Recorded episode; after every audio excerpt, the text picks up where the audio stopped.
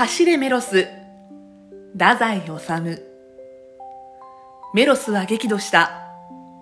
必ず、かの邪智暴虐の王を除かなければならぬと決意した。メロスには政治がわからぬ。メロスは村の牧人である。笛を吹き、羊と遊んで暮らしてきた。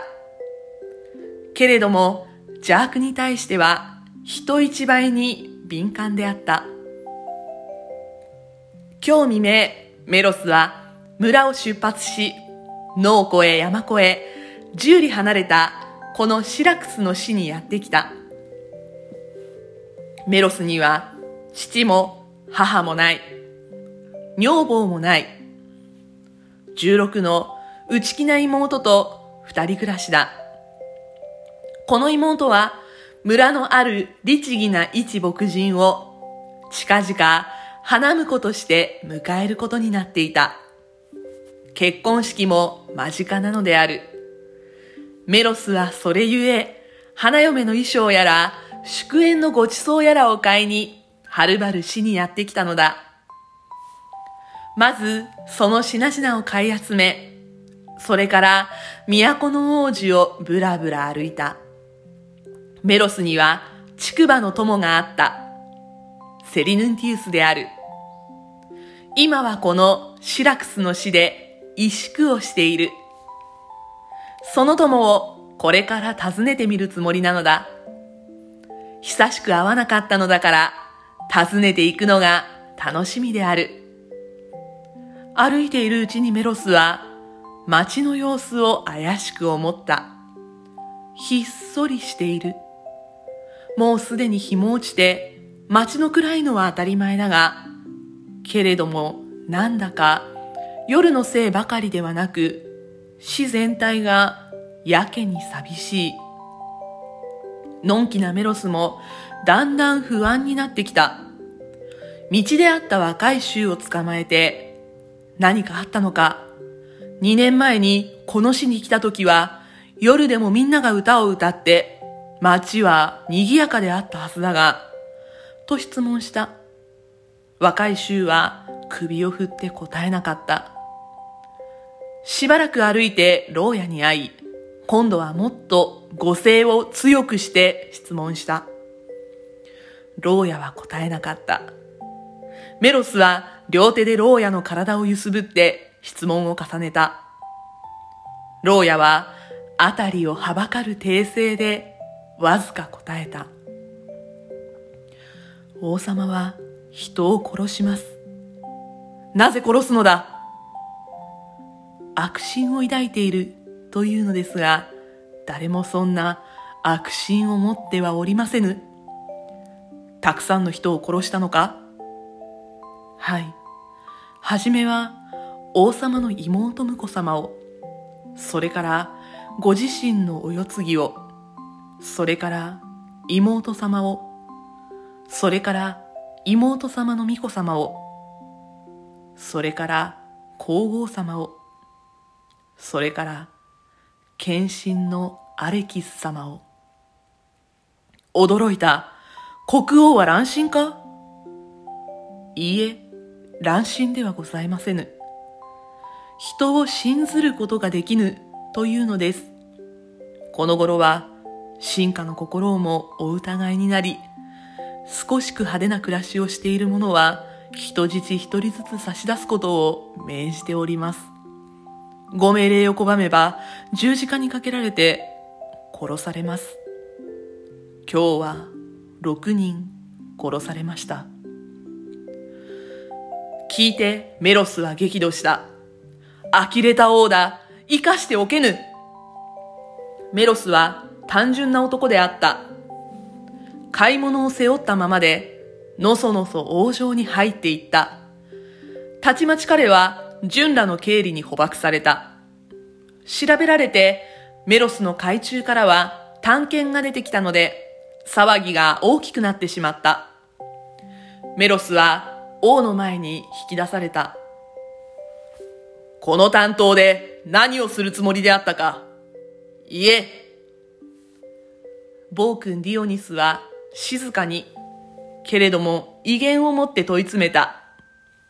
その王の顔は蒼白で、眉間のシワは刻み込まれたように深かった。死を暴君の手から救うのだとメロスは悪びれずに答えた。お前がか？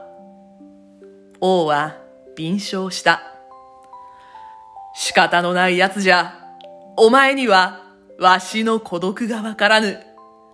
言うなとメロスは生きり立って反駁した。人の心を疑うのは最も恥ずべき悪徳だ。王は民の忠誠をさえ疑っておられる。疑うのが正当の心構えなのだと、わしに教えてくれたのはお前たちだ。人の心は当てにならない。人間はもともと私欲の塊さ。信じてはならぬ。暴君は落ち着いてつぶやき、ほっとため息をついた。わしだって平和を望んでいるのだが、何のための平和だ？自分の地位を守るためか今度はメロスが嘲笑した。罪のない人を殺して何が平和だ？黙れ、下船の者。王はさっと顔を上げて報いた。口ではどんな清らかなことでも言える。わしには人の覆面の奥底が見えすいてならぬ。お前だって、今に貼り付けになってから泣いて詫びたって聞かぬぞ。ああ、王は利口だ。うぬぼれているがよい。私はちゃんと死ぬる覚悟でいるのに、命乞いなど決してしない。ただ、と言いかけて、メロスは足元に視線を落とし瞬時ためらい。ただ、私に情けをかけたいつもりなら、処刑までに3日間の日限を与えてください。たった一人の妹に亭主を持たせてやりたいのです。3日のうちに私は村で結婚式を挙げさせ、必ずここへ帰ってきます。バカな。と坊君はしわがれた声で低く笑った。とんでもない嘘を言うわい。逃がした小鳥が帰ってくるというのか。そうです。帰ってくるのです。メロスは必死で言い張った。私は約束を守ります。私を3日間だけ許してください。妹が私の帰りを待っているのだ。そんなに私を信じられないならば、よろしい。この市にセリヌンティウスという石宿がいます。私の無二の友人だ。あれを人質としてここに置いていこう。私が逃げてしまって3日目の日暮れまでここに帰ってこなかったら、あの友人を締め殺してください。頼む、そうしてください。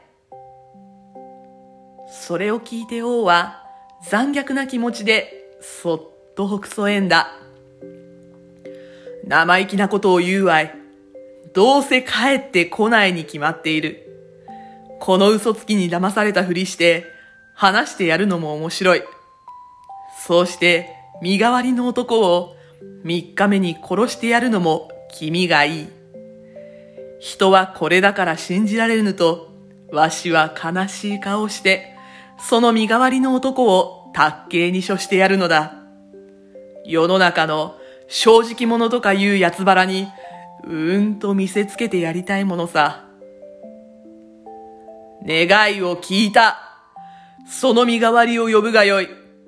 三日目には日没までに帰ってこい。遅れたらその身代わりをきっと殺すぞ。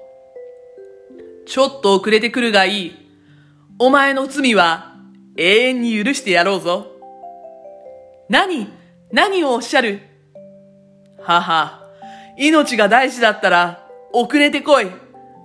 お前の心は分かっているぞ。メロスは口をしく、地団だ踏んだ。物も言いたくなくなった。竹馬の友、セリヌンティウスは、深夜、王城に召された。暴君ディオニスの面前で、良き友と良き友は、二年ぶりで愛をうた。メロスは、友に一切の事情を語った。セリヌンティウスは無言でうなずき、メロスをひしと抱きしめた。友と友の間は、それでよかった。セリヌンティウスは、名は打たれた。